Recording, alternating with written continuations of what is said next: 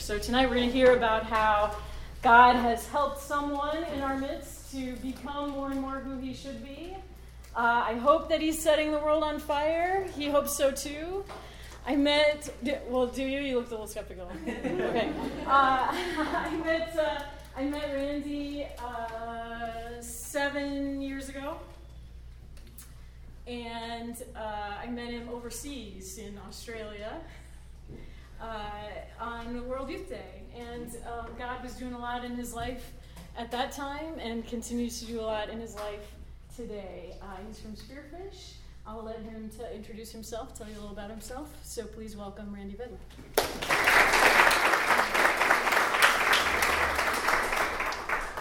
Good evening. Thank you for coming. Uh, as Susan said, my name is Randy Vetty. Um, she mentioned I'm from Spearfish originally, and I'm just here to share uh, some of the great things that God has given me uh, so far, which is um, surprising when I look back at it how much He's given me, because He has given me a lot. Uh, but there's one one particular time in my life that I want to focus on, uh, where God gave me a lot of confidence and trust in Him, and it's a, a testimony that you might not hear as often. Uh, usually, you hear guys give their their testimony of how they discerned into seminary, uh, but I'm going to share a little bit of how I discerned out of seminary. um, and it's uh, there's a variety of reactions uh, when you tell people you're discerning out of seminary.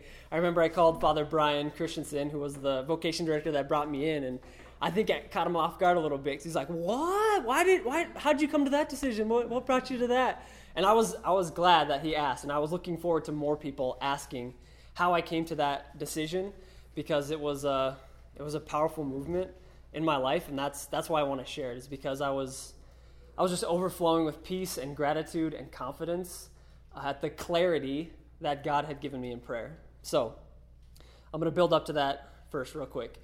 So God's given me a lot. First of all, a Catholic family. Grew up in a Catholic family, which is a tremendous grace. I can't thank God enough for that. Um, pretty normal childhood, which was good.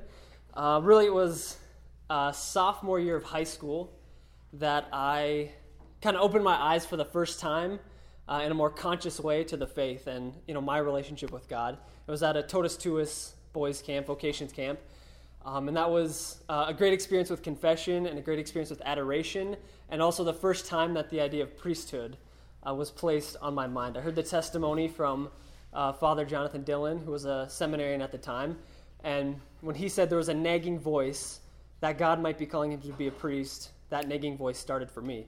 So I was like, thanks a lot.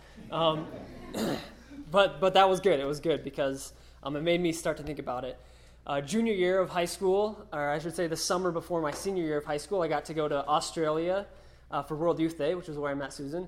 And that was another instance, too, just being in a Catholic community and having the idea of priesthood kind of forced upon me again uh, in that in that moment. Actually, there was one moment in adoration where uh, then uh, Deacon Tyler, uh, he was behind me and he very bluntly said, "God spoke to me in prayer. You're called to the priesthood." I just walked away. I didn't even respond. I was just like, I just kind of ignored him. Eh, okay, what am I supposed to do with that?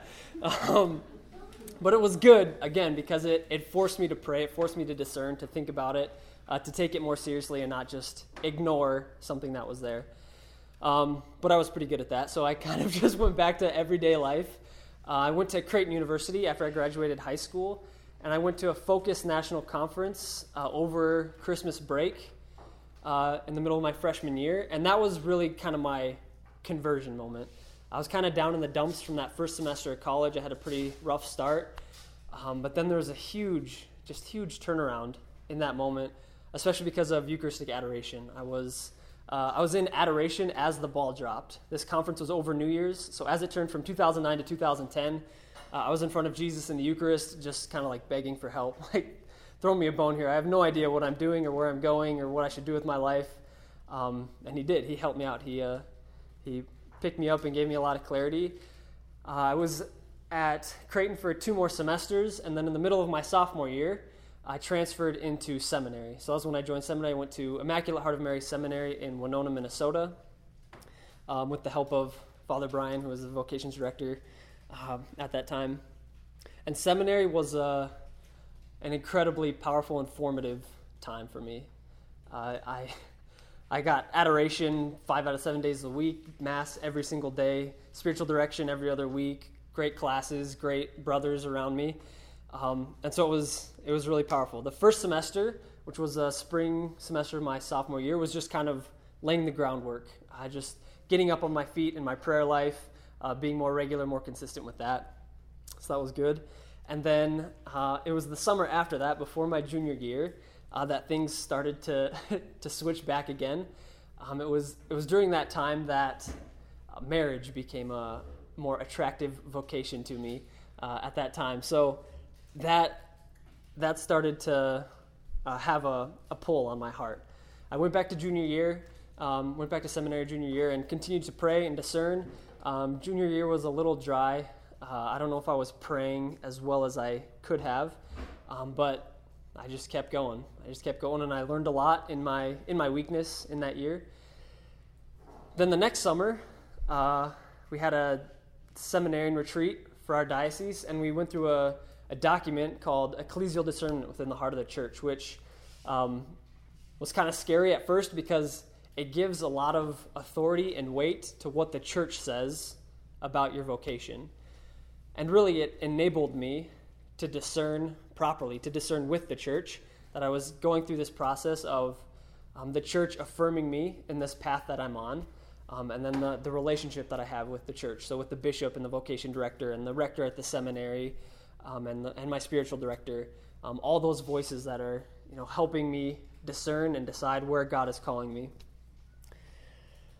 And still, up until this point, it just hadn't quite clicked yet. Just that, that personal identity of I am going to be a priest. It just wasn't there. I loved everything else. I loved the classes. I love spiritual direction. I love mass, adoration, the works. Everything was there except for this personal call, this personal zeal and desire uh, to become a priest. So it was it was difficult in that way to keep going.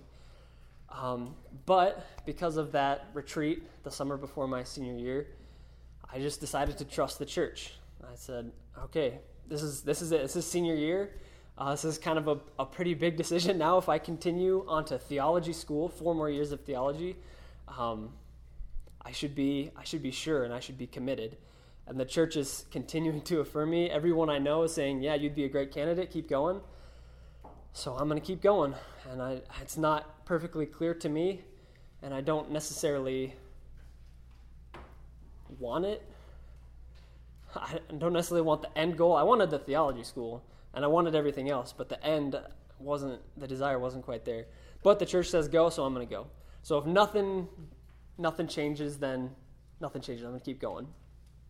Well, something changed. So uh, I went through first semester senior year, and then we did our annual retreat uh, right when we get back from Christmas break. And uh, things were a little different this year. We had a new rector, uh, so the juniors and seniors, the upperclassmen, went to Broomtree Retreat Center in South Dakota, in Irene, South Dakota, and six days of silence will clarify a lot of things. Let's just put it that way. Um, so we get there Saturday night, start Saturday night, and leave the next Saturday morning. And it was it was in this retreat. It was like I, it's hard to it's hard to explain because it was the most prayerful, peaceful time of my life so far. Um, and this is yeah, this is really where I want to focus, because this is a, a, tremendous amount of grace that just exploded from this retreat. Um, so fair warning, it's going to get a little crazy at first. so Saturday night, we get there, first holy hour, right off the bat, sit down. The Eucharist is exposed in adoration. Everybody's in there. I think I'm in the front row, first or second row. And I settle in, and I'm just kind of, you know, trying to calm down, settle in, open up, just surrender, let God take control. And as I'm doing this, the image comes to my mind of a kangaroo standing right there in front of the altar. I thought, I thought, well, this is obviously a distraction. This is really weird. Completely random, out of left field. Not, I have no idea where that came from. So I'm just going to push that out of my mind, get back to actually praying. And this time, the kangaroo was right in front of me. And he was like getting up in my grill. He was like like getting in my face. And and it was like this this urging, this urging to just like, no, kangaroo, think about it. And so I was like, I forgot to take my meds this morning or something. this is weird. This is like really crazy. and and so I just like, okay, it kind of feels like there's something here with this completely random image of a kangaroo. So I go with it for a little bit and I picture myself as the baby kangaroo, the Joey, in the pouch. and and that was where it, it kind of clicked. Like, don't, don't, worry, there's the real message. It gets it gets profound here. Um, but it was just like a message of even if I'm all the way in, my head's in the dark and I can't see what's going on, he still has me. Like I'm still with him. Like God is carrying me through this. And that was kind of the message he wanted me to start off the retreat with, I'm sure. Uh, was that whether I can understand or not what's happening, God's got me. So whatever happens at this retreat, it's him. It's him. Which twofold message that and then also that God's going to talk to me however the heck he wants. If he wants to use a kangaroo, he's going to use a kangaroo. Um, so yeah, it was weird. It was crazy, but but it was kind of the start that I needed uh, to this retreat because it was it was kind of funny and it was lighthearted, um, but there was also that message too that God has me, and at, during this time, don't have to worry about anything, um, even if I can't see where we're going. Uh, so the rest of this retreat, uh, it was kind of all over the place. Um, actually, it was sometimes it was peaceful, but there were some holy hours where it was just brutal. Like it was just emotions were coming out of me that I had buried, and it was excruciating at a few points. Um, but I, I, needed it, and it brought me to a deeper, a deeper peace that I hadn't been to before. And so he just kept bringing me deeper and deeper in this silence, and I could hear him just more clearly. I just heard his voice, and it was during during the silence that these two desires that I had one desire to stay in seminary and one desire to discern out to leave seminary.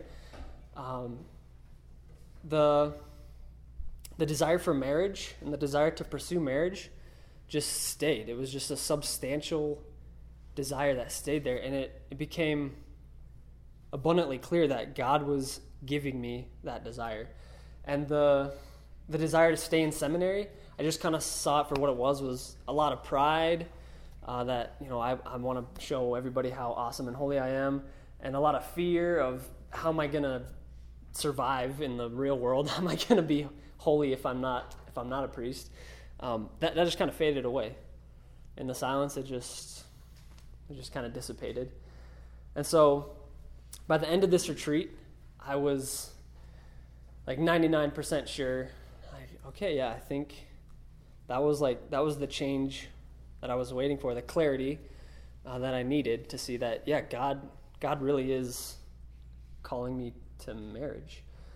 And um, I wasn't, luckily, I had my regular spiritual director during this retreat, so I didn't have to catch him up to speed or anything. And so he was right there the whole time, which was really helpful because then we, we get back to uh, IHM after this retreat, and I continue to pray and discern. And I still hadn't I mean, I had I had kind of this interior certainty, but I hadn't really made the decision yet to tell people, like to tell the bishop and the vocation director and the rector of the seminary um, that yeah, I need to I need to make this decision. And it was hard for me to kind of own that because I kind of liked people just telling me what to do because I just just obeyed and it was it was easier. Um, but this one I had to own because Christ had been abundantly clear with me. So this was the final final straw that just kind of made it all click. it was the first Sunday mass at the seminary uh, after this silent retreat, and so I'm still receptive, still open, still feeling pretty good in prayer, and so we get, we're going through mass, the gospel, the homily, and then the priest sits down, and then there's just a, a pause, just kind of a moment of silence to reflect uh, before the intercessions. And during this silence, I'm sitting there, and I have Christ gives me this image. He uh, he sits down next to me in the pew, and he puts his arm around me, and he holds up this big chalice of wine up to my lips and starts tipping. And so I'm drinking, and he keeps tipping, and I keep drinking, and he just keeps going. And so I, I just like the image that Christ gives me is just to, to drink, to chug, really, this, this whole chalice of wine. And my first reaction is, Jesus, what are you doing? Like, like hold off. Well, like he's, he's up a little bit. Like I'm gonna I'm gonna get drunk if I just drink wine all day. Like I can't just pound this thing. Um, and his response was, relax. Like this is what I'm giving to you. Like I want you to drink deep. I want you to delight in this. Delight in what I'm giving you. Like don't be afraid of it. Don't hesitate so much. Just joyfully receive what I'm giving you and delight in it. And that was uh, especially associated with this desire for marriage that he had given me. Um, so I was like, oh, that was pretty cool. It was a good image. We stand up for the intercessions, and uh, sometimes I'm not 100% focused, and so my mind was kind of wandering a little bit during the intercessions. And but at some point, I just snapped to attention. Right when the next intercession started, just snapped to attention. And those words were just burned into my mind. I kind of felt like I got slapped in the face. And that the intercession that was read right then, after this image that I had in prayer, was for married couples, that they may know Christ's presence and drink deeply from the God given wine of delight and my face got really, really red. I was, a, I was afraid. I was afraid someone was going to look over at me and know exactly what I was thinking. Because in that moment, it was like, okay, okay, I, I can't fight with that anymore. Like, God has made it abundantly clear, and He's given me this confidence and this peace. And so it was in that moment, right when that happened, that I had to make the decision. Like, okay, yes, I, I know that this is where God is calling me, and I'm going to tell uh, my spiritual director first of all, and then I'm going to tell the rector and my bishop and my vocation director. And, and then I took the rest of the semester uh, to, to go through this process of uh, communicating with them and uh, the best way to do it. I even seemed like I left the door open a little bit, like for someone to just tell me what to do. Like if the bishop, like the bishop's got all the authority. So if he would have said, I think you're wrong, go to theology school, I probably would have done it. because I, yeah, it was, it was still just kind of difficult for me to, to own that. And it was, one of the harder things I've done to just own that and admit that in the face of everybody else saying, Yeah, you'd be a good candidate. Continue on. Keep going. We, we think you'll be a great priest. Um, but Christ making it very clear where he was leading me, where he was calling me. Um, and so, I, yeah, I took the rest of that semester to discern out, and then uh, it was uh, at the end of that semester, right before I graduated uh, with a degree in philosophy, that I was calling uh, friends and family and priests and letting them know that I was discontinuing. And that was then that I heard of an open job at, at St. Therese. So I've been the, the coordinator of youth ministry at St. Therese for the last two years since then. Uh, so there's been a lot of grace since then as well. Uh, on Monday, in just a few days, I'm leaving to go back to Broomtree for eight days of silence. So this is fantastic timing. So I'm I'm very eager, looking forward to this this eight day silent retreat at Broomtree again, because I'm sure that God will continue to provide the grace and the clarity and the peace and the the intimacy, really, the intimacy with Him that that I desire, that I long for. Uh, so please keep me in your prayers on that retreat. I'll pray for you, and thanks again for coming.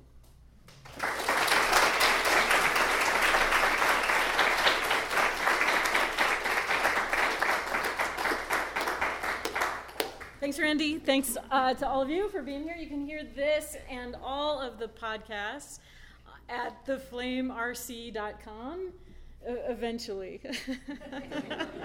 so go check out the website uh, and, uh, and check out these, and then come back and join us next month, August.